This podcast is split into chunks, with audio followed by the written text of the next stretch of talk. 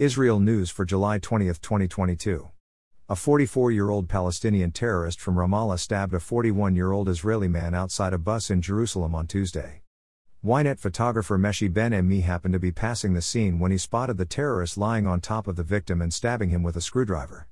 Ben Ami brandished his personal handgun and ran towards the attack. The terrorist got up and approached Ben Ami with his weapon. Ben Ami ordered him to halt. When the terrorist continued towards him, Ben Ami fired one shot at the terrorist, neutralizing him. Ben Ami thwarted a similar attack in Jerusalem six years ago. The victim was treated on the scene and then evacuated to hospital in stable condition with moderate wounds. The terrorist was in moderate condition. He had a permit to work in Israel. Ben Ami was questioned by police but was allowed to keep his weapon. Prime Minister Lapid praised Ben Ami for acting resolutely to neutralize the terrorist and preventing harm to more people. Transportation Minister Merav Michaeli also congratulated Ben Ami. IDF fighter jets attacked a Hamas post in northern Gaza after a bullet fired from Gaza hit an industrial building in an Israeli community near the border. IDF Chief of Staff Lieutenant General Aviv Kochavi met with the Inspector General of the Royal Armed Forces of Morocco Belkhir El Farouk in Rabat on Tuesday. He also met with Morocco's defense and intelligence chiefs.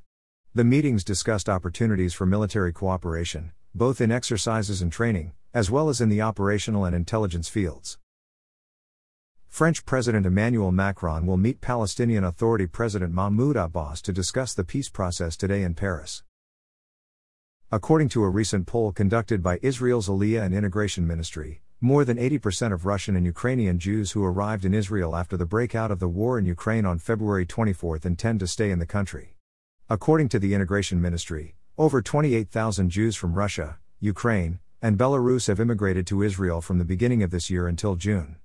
This figure is more than double that of the same period last year. Meanwhile, Finance Minister Avigdor Lieberman is looking for ways to enable Russian immigrants to access their bank accounts in Russia and transfer money to Israel. There are currently 57,000 retired immigrants who cannot transfer their Russian pensions in Israel due to economic sanctions imposed against Russia. Thanks for listening to the Israel AM News Summary. To receive the Israel AM News Summary directly in your inbox, subscribe at www.israelam.com.